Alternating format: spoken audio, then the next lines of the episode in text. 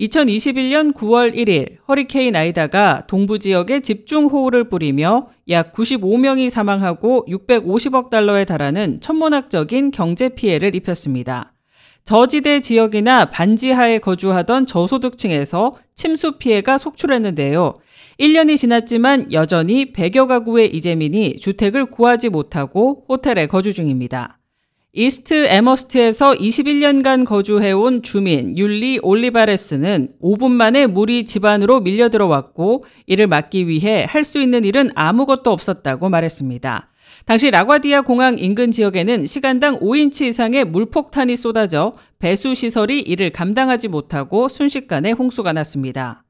뉴욕시는 2025년까지 퀸즈 남동부 지역의 배수 시스템을 개선하기 위해 약 20억 달러를 투자했습니다. 하지만 올리바레스와 지역 주민들은 허리케인 시즌이 오면 극심한 스트레스에 시달린다며 위험한 홍수를 막기 위해 뉴욕시가 추가로 배수구를 설치해 줄 것을 요구하고 있습니다.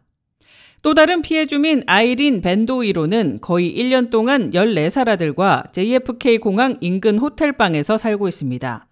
허리케인 아이다로 그녀가 20년 동안 살았던 이스트 에머스트의 지하 아파트가 침수됐기 때문입니다.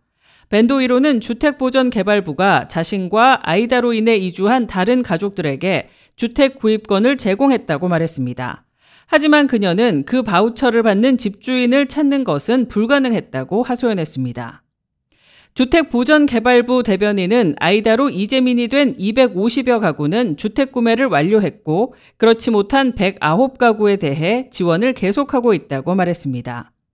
벤도로이는 뉴욕시를 상대로 피해 보상을 청구했지만 시 감사관실은 폭우로 인한 피해에 대해 시가 책임지지 않는다는 100여 년 전 판결을 인용해 총 4,700건의 피해 보상 청구를 기각했습니다. 다만 에릭 에덤스 뉴욕시장 대변인실은 뉴욕시가 하수 처리 능력을 개선하고 회복 능력을 강화하는 데 최선을 다하고 있다고 전했습니다.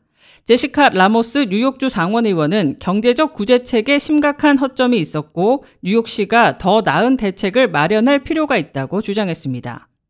허리케인 시즌이 다가오자 아이다 피해 이주민들의 불안감은 더욱 커지고 있습니다. K-Radio 손윤정입니다.